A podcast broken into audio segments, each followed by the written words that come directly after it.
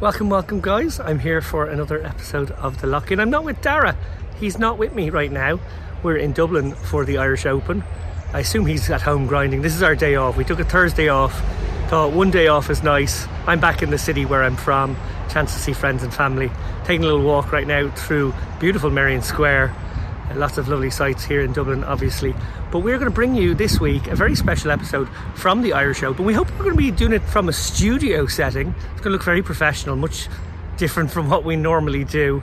But uh, very much hoping to bring you some great stories, some gossip, some scandal, all the usual good stuff from this year's Irish Open. And uh, yeah, hopefully we'll make for a very entertaining lock in. And Dara will be here too. He will be with me for the next bit, probably.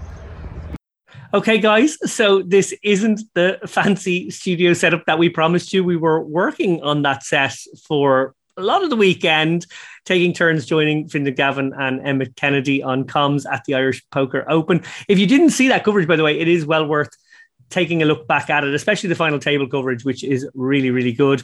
We genuinely did want to make what is our very special 50th episode of the lock in in more salubrious surroundings, but honestly, between playing and commentary, uh, Dara and I, our, our schedules were pretty relentless last week.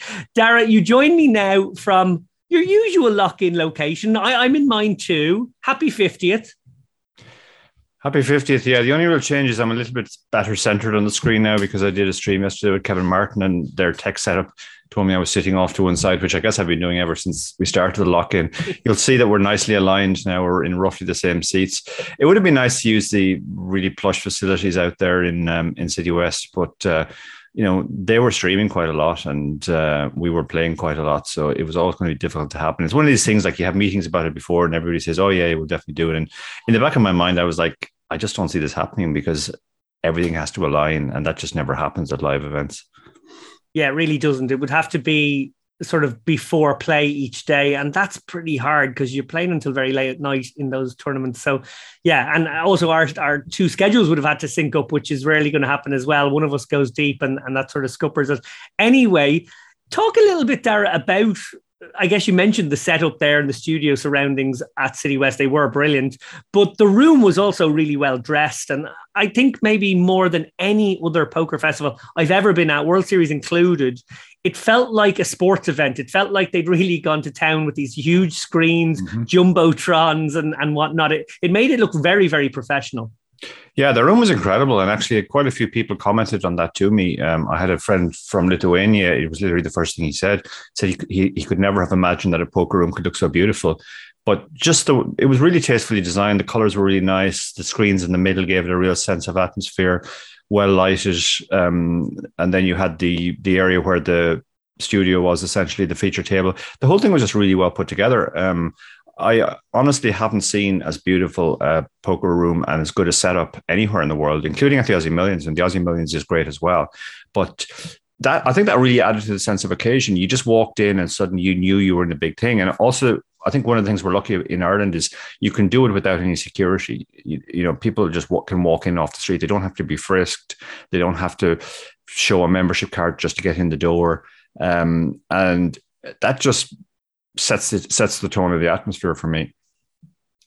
Yeah, totally agree. It was just really, really brilliant. Fair play to JP and Paul. Obviously, they did sterling work in preparation for it, and I think it all paid off very nicely. It's going to be a very Irish Open centric episode. As I said, we were expected to do it from the Irish Open, so we're not going to sort of talk about much else. Uh, it has been two years in exile to the virtual felt. The first major tournament, I think, if I remember correctly, to be affected by the COVID 19 pandemic. But it returned the City West Hotel to the delight of the international poker public who supported this event this year, as they have done for decades previous. It was an eight day festival on the heels of the Norwegian Poker Festival, as it often is these years, uh, with dozens of events. Uh, the big one, however, was won by none other than the great and good Steve O'Dwyer, maybe one of the best players to ever grace the felt. He absolutely dominated the final table through, I guess, a combination of exceptional poker, but also some run good. He hit his fair share of 70 30s. Uh, also in attendance were former champions Dan Wilson, good friend of the shows, and Paddy Clark, also a former guest, who came fifth and eighth, respectively. On that final table. Steve took home 380k for first. And Dara, well, you know, you'd almost run out of superlatives for this man, wouldn't you? Yeah, he did feel that he was probably a class above everybody else. I mean, I started my commentary stint on the second last day when there was a couple of tables left and he came to the feature table and he was kind of mid pack at that point. He didn't really have a dominating stack and he just kind of sat there and did what Steve O'Dwyer does, which is to wait for very, very good spots, um, select his spots really well. He, he's not, you know, he's not the kind of maniac who's just going to go after every pot and try and win every pot. He's very, very selective. That's pretty much his game, like sort of a low variant style. And as soon as he came to the table, I was highlighting, you know, this is the guy we have to watch. And um, Fintan jokingly said to me afterwards, I mean, and uh, what for the for the first hour or so, I thought like, what's the big deal with this guy? He's just folding a lot. There's he's not doing anything special. But once he got his spots and he and he picked up um, the, the chip lead, he just sort of hoovered away. Um, he he knew who to put the pressure on. He knew how to win pots uncontested, all that stuff. So he got to the final table as the chip leader. Um, Kyle, my good friend from Glasgow, was um, the other big stack and and Kyle's a great lad as well. Um, Kyle's been around for years. Um, great character, great player. So it was quite interesting, and they and they approached the start of the final table very very differently.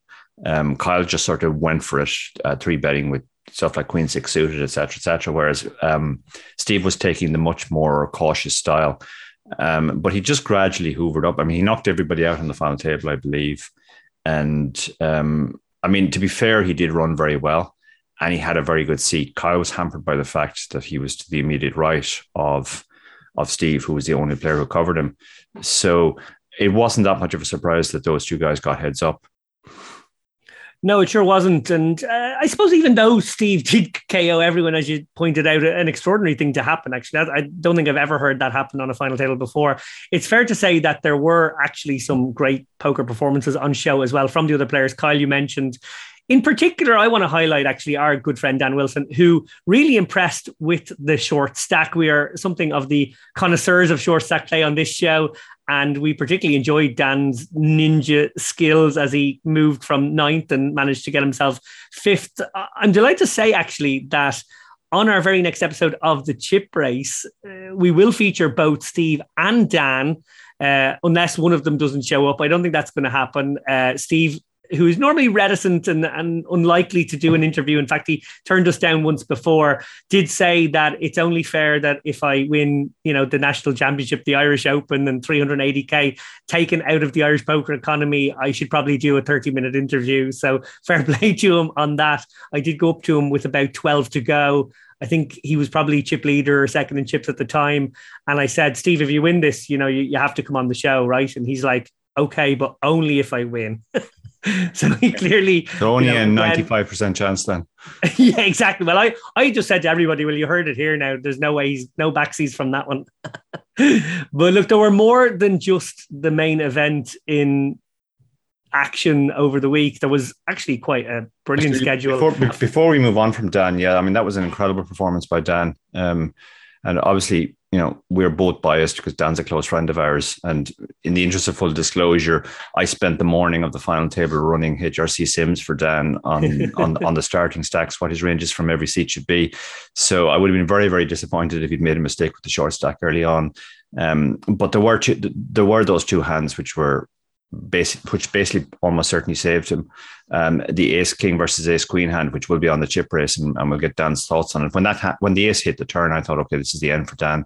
Yeah. Can't see him getting away, and, but he but he somehow managed to get away. And then there, he he he was down to about 12 big blinds um, and he picked up pocket nines under the gun. And I think most people would just shove at that point, but Dan raised and managed to avoid the cooler. Uh, he would run into queens and ace king behind. So it fold you know folds don't win you tournaments but they do keep you in the tournament for longer and they keep and they keep you alive keep give you the surf the chance. If dan had gone on a heater from then we would look back at those folds and say those folds potentially did win him the tournament. Um, but yeah amazing performance by dan. I'm actually going to be very interested to run the ace king ace queen hand because quite a few people have said to me that they think even though he was correct on this occasion um, it was an incorrect fold on the turn. A few people have also suggested maybe he misplayed the flop my own personal feeling is that if it was just a pure chip EV spot, in other words, early on in the tournament, he should have um, it, they, they might be right, but with ICM, it's going to be very interesting to see what the solver says. I think the solver might actually suggest that Dan somehow found uh, the correct play. Well, no better man than yourself to figure out the ICM of that incredible spot. And I'm glad you came back to it actually, because it is worth really focusing uh, a few moments on Dan's performance more than I did uh, him justice there. Uh, I'm glad you added on to that. Uh, as I said there, there was more than just the main event. The 5K high roller was a new addition to the schedule. There was also the 2K high roller, a 1K mystery bounty, which again was a, a, a new thing. Uh, the 550 JP Masters, which has historically been the nice big side event uh, the following day, usually on, on, the day two of the main. And then loads and loads of 350 events. They were calling them championship events. Dara, I know you were hoping to play the mystery bounty. Mm-hmm. You obviously got called in to do some commentary on the final day. We had a chat about this new format. You played one in Prague not too long yeah. ago. We've both believed for a long time, actually, that it's only a matter of time before this format not just gets popularized, but maybe even takes over online, maybe even sort of like replaces the PKO at yeah. some point, or maybe yeah. takes up all the remaining equity that the PKO hasn't. Uh, can you explain what a mystery bounty is for maybe anyone out there who doesn't know? Yeah, mystery bounty is first of all, it's not a PKO. Um, it's not a case of you knock somebody out and you get an immediate bounty and something, some part of it goes on your own head. Essentially, when you knock somebody out, as and first of all, and second of all, the, the bounties don't kick in until day two. So if you knock somebody out on day one, there's no bounty. Uh, but, if you stick, if you knock somebody out on day two, there is a bounty, and that's a variable amount. Um, there's a draw. Everybody's guaranteed a certain minimum amount, and most of the bounties are the minimum amount. But then there's a larger amount, and even larger amount, and and one very big prize. In the case of the Irish Open, I think it was twenty thousand was the maximum bounty. Now the the buy-in of the tournament is only one case, so that's that's that's pretty significant. And essentially, what that means is that normally in a PKO at the start of a PKO, the, the bounties are very significant and ICM doesn't really matter.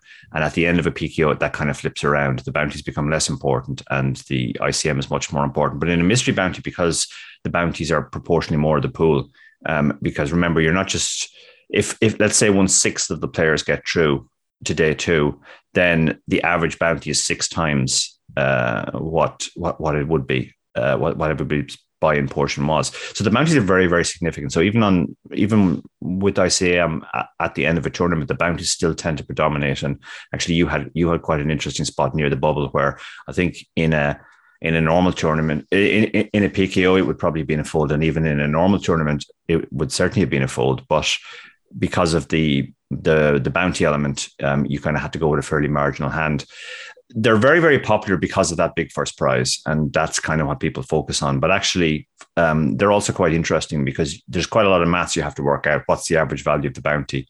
How do you convert that into uh, how does that affect your strategy at the table? How much how much does it widen your ranges? How how much um, how differently should you play certain types of hands, etc., etc. So it's it's a whole new world. It's an area that uh, there's almost no content written on. I've written one strategy piece um, for pokerstrategy.com, I think, on on the things. And to echo what you said earlier, um, I had a book meeting with Barry this morning uh, to talk about our next book. Um, but we are toying with the idea of making the, the one after that about mystery bounties because we do feel that it is really it's really going to catch on as a format and potentially replace PKOs. Um, that's kind of likely. So it's kind of good news for us and bad news for us. If PKOs disappear out, out of fashion, then our second book is kind of rendered redundant.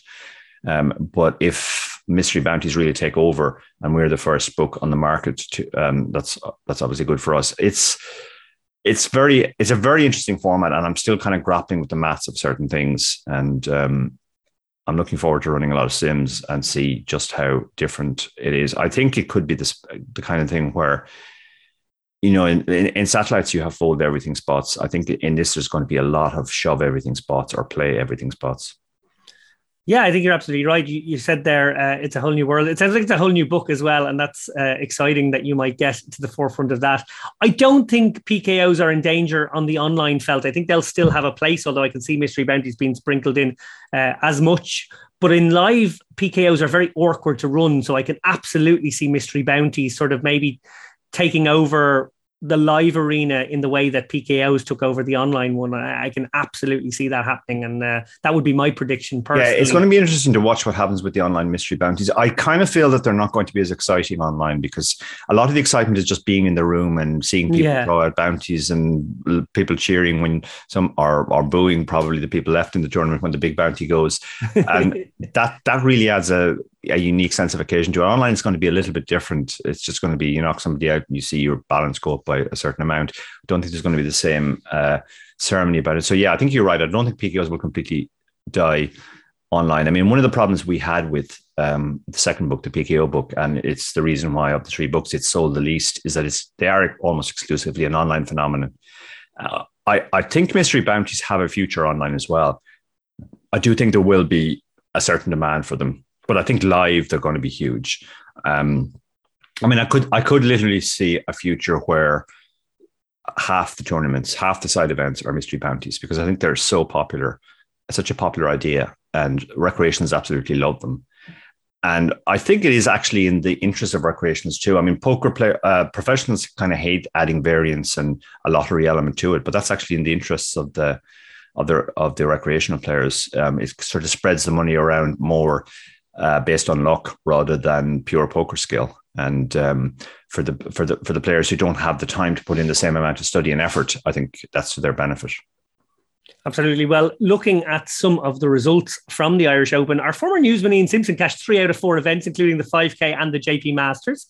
Fair play to him. He also was fairly close to the money in the main. He had a big stack in the main. I kind of didn't know what happened. Dara, you and I were trying to, you know, get through with shorter stacks. He had absolutely heaps.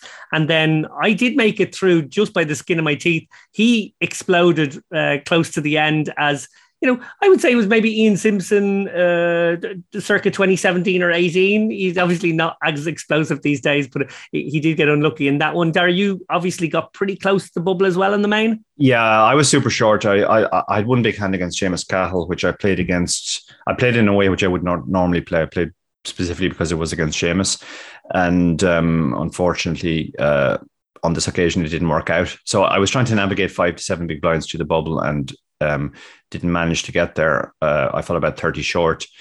Um, but yeah, you you you did a great job cockroaching your way through. We, Ian never told us exactly what happened to 300k. yeah, I, I noticed for the bubble. He he was very silent about that. I mean, he is a man who who who, who goes for it and attacks bubbles as well. So when you have that kind of stack, there's a lot to be said for that because if he gets through the bubble with six or seven hundred thousand, he's in an amazing spot. Um, but yeah, like who knows what? Maybe he was just cooler, but I kind of feel not because he probably would have told us. I feel like he would have as well. Okay, yeah. our good friend and former guest Jamie Nixon, who, in fairness, is giving a lot of credit to the chip race run good. He believes in the concept. He came second in the 2K, his second second place in a high roller this very month. He followed up his UK IPT runner up finish. Uh, he did that one in London, as I recall. How good is Jamie, Dara? He's really putting an impressive CV together this past couple of years. Yeah, he is, and and I mean, Jamie's obviously a very good player. I think he's primarily, he, I think he's probably a better live player than than than online. Although he has done very well online, um, and he has addressed a lot of the technical leaks that he had, um, say, a few years ago. So he's a much more technical player these days. And when you combine that with somebody who reads people very well, uses table image and picks up on stuff very well and uh, and all the other live skills, then you do have a live force. But obviously, I mean, it always comes with the caveats that he's obviously running pretty well as well. But it's not surprising to see Jamie go on a on a, on a heater. Let's put it like that. And um, and he's a very nice lad too. So very happy for him. And speaking of very nice lads, before we move on from the mystery bounty, the, the winner is a former student of mine, Johnny McCullough, who's one of the nicest lads you'll ever meet on the on the Irish poker circuit, and also a really good player. Guy studies really, really hard. So I'm very, very happy to see him uh, take down the mystery bounty. I'm delighted to hear that as well. That's great news too. Um, speaking of people with impressive CVs, our former guest Alex Kulev he was on the show not too recently, so, he, maybe he can claim some chip race run good too.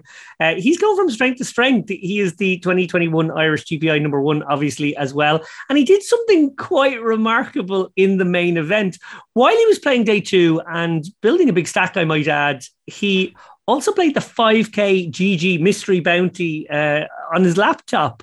By the time it was bagging up time in the main, he was pretty deep in that one, and he ultimately took the event down for almost 300k, which is basically like winning first prize in the main event of the Irish Open.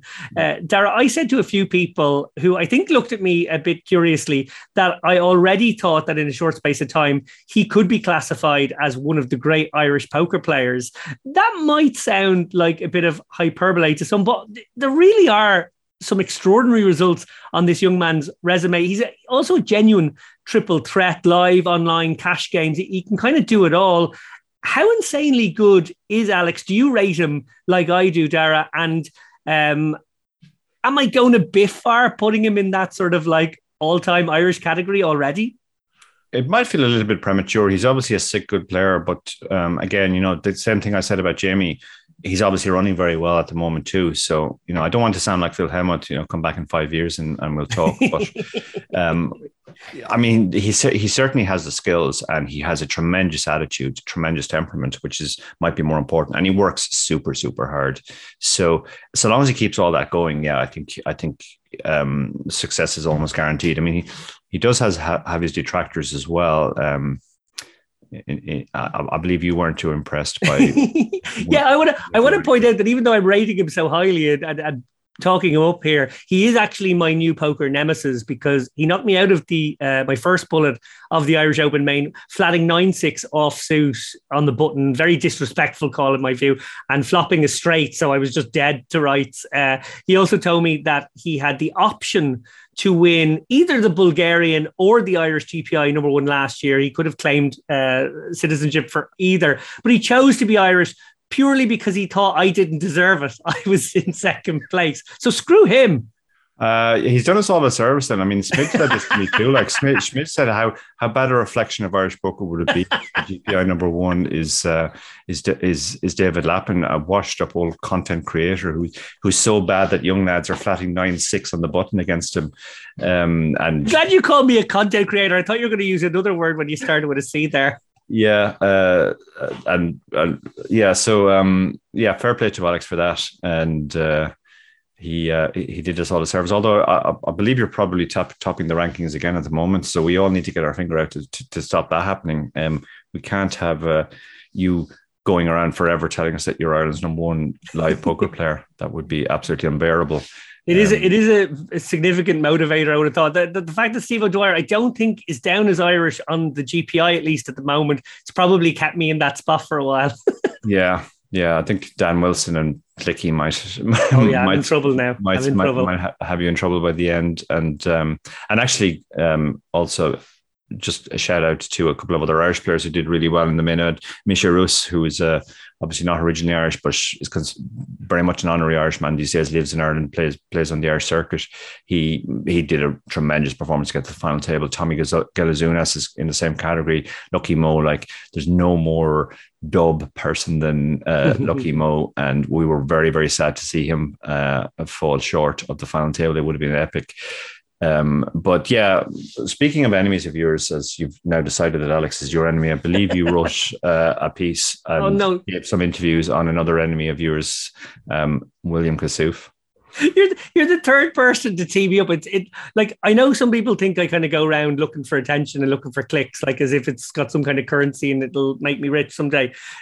Emma Kennedy brought this up on the live stream and kind of put me on the spot. Then Laura hit me with it in a live uh, interview. And then, okay, fair enough. I did write about it because I sort of wanted to clarify my views a bit as well. Now, thanks a lot, Dara. I was hoping I wouldn't have to mention this, but um, look, I, I, suppose here, I'll tell you what, we can do better in, in my own words rather than me talk more about it. I've asked permission from the guys at Irish Open. Can we use this clip? So it's a short clip and we'll go to it now. There was a bit of controversy earlier as uh, one, of, one of our uh, players, well, Mr. Kassouf, I, I want to hear your opinions on him because oh, I, I, think that I think they're quite strong opinions.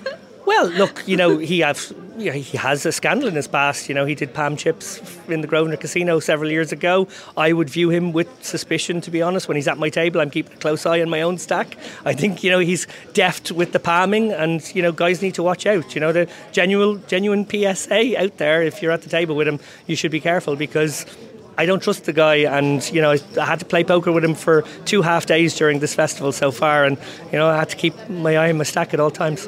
I mean, he's putting on the the bravado though. He's still going at it like he always does.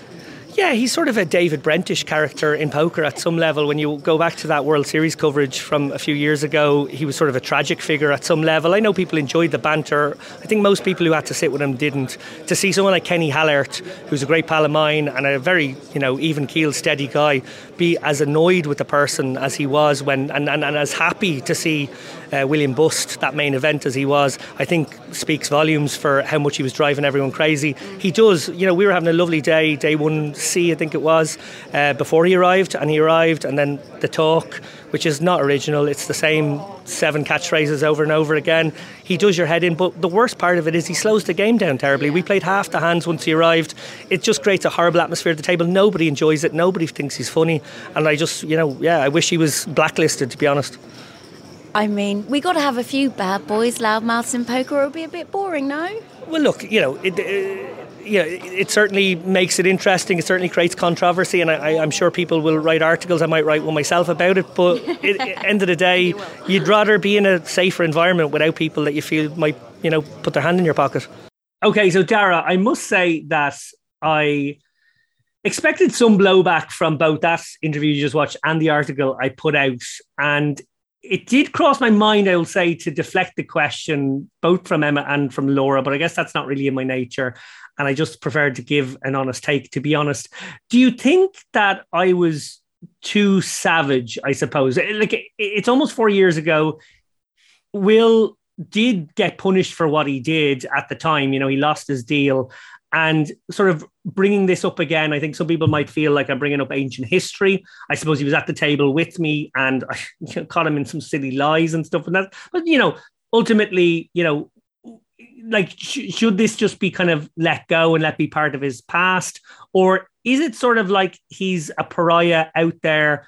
He stole once, he could steal again, and people do need to be watched. Like, I, I suppose I'm hearing all the feedback to the articles, and, and I'd sort of like to know whether I've overblown this.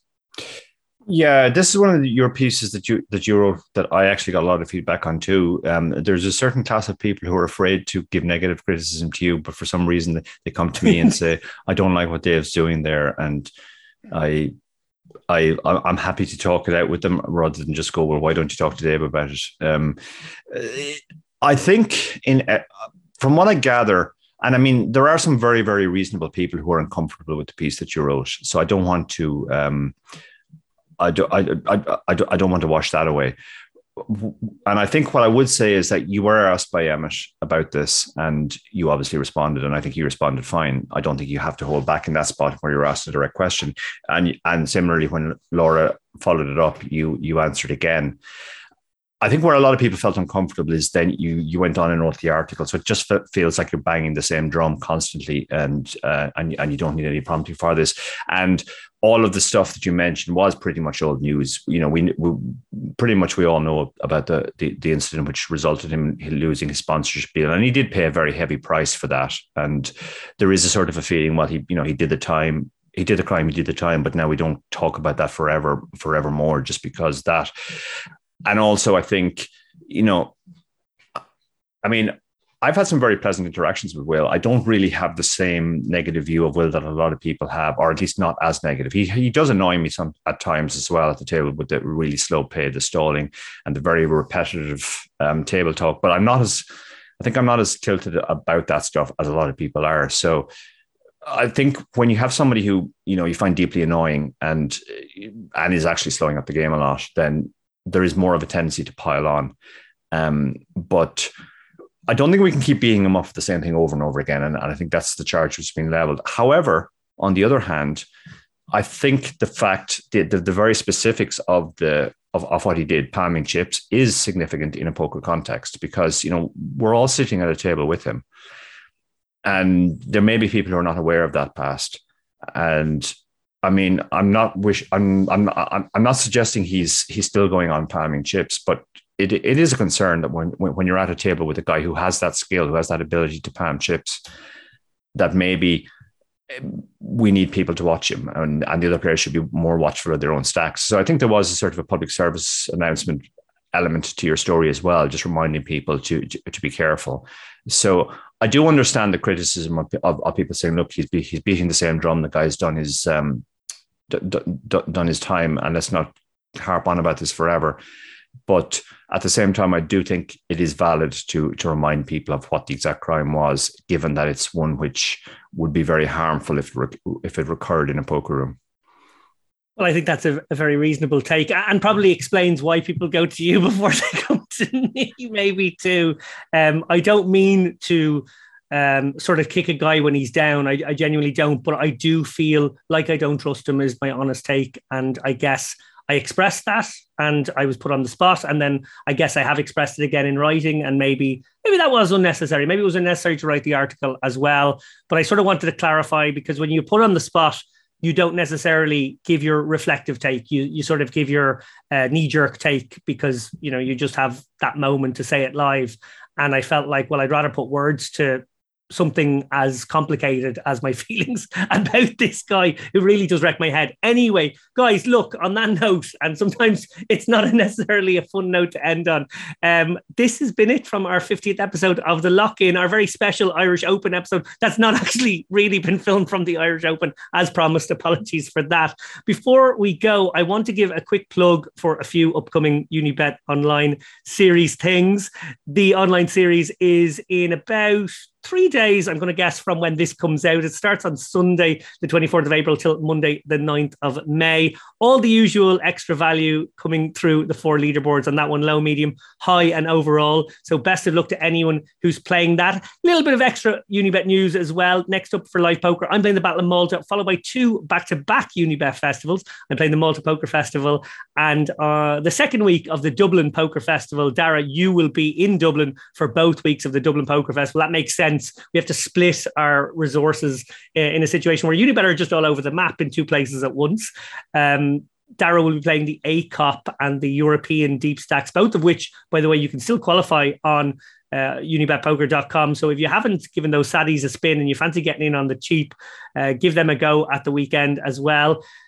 Dara O'Kearney, I want to say thank you as always. Thank you. Yeah, um, I am very much looking forward to Wake Up and European Deep Stack. European Deep Stack has a special place in my heart, obviously, because that was I won the very first running of that, and that was kind of my arrival on the live poker scene in Ireland. And I think I final table it three uh, twice since. So it's a tournament I've traditionally gone very well in, and it was sort of my first big splash. Um, I'm also looking forward to playing the seniors because I was actually looking forward to playing the seniors at the at the Irish Open and and um, rectifying my appalling record in seniors tournaments. But uh, unfortunately, well, fortunately or unfortunately, I had to do commentary on the last day um, of the uh, for the final table, which I've obviously very much enjoyed. But it did mean that I had to miss a senior. So I'm looking forward. It's actually the Irish Seniors Championship, which is going to be uh, a part of that festival. Looking forward to that too.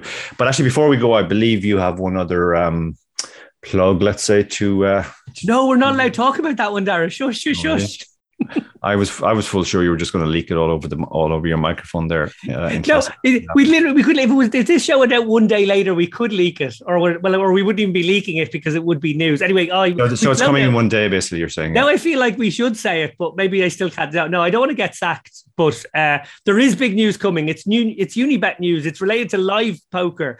Um, maybe you can piece together from that I live in Malta. No, I've said too much. I've said I too think, much. I think I, I feel like it's going to be a heads up challenge between you and Will Kassouf. And when you lose that, it'll be even more humiliating than the time Ian Simpson beat you. Oh, also in Malta, incidentally. Don't remind me of that. That's already haunting me. The the vendetta in Valletta 20, what, 18? Yeah, yeah, Ian spanked me that time. Fair play. Um, well, well, wouldn't it be so interesting if all Will and I have been doing was hyping up this uh, much anticipated yeah, heads up contest? Like. That's the kind of thing we should have thought of, actually. That's sort of WWE stuff. Anyway, I think I've already said too much. I think we're already going to get in trouble. Natalie Sobaku Perez is going to be in our emails tomorrow morning. Okay, we're in trouble. Guys, before I say any more, thank you so much for joining us. We will have a very good chip race episode with Dan Wilson. It'll sort of be again Irish Open themed. Uh, Steve O'Dwyer, very special guest on that one as well. We'll also have Yvonne Montealegre uh, talking about the Malta Poker Festival, and then on the next lock in, I think we will be together, Dara, at the Dublin Poker Festival. So we might try and actually do a live one then. Yeah, I'm. That really that will either be probably it won't happen or it will be in front of curtains again in our hotel room.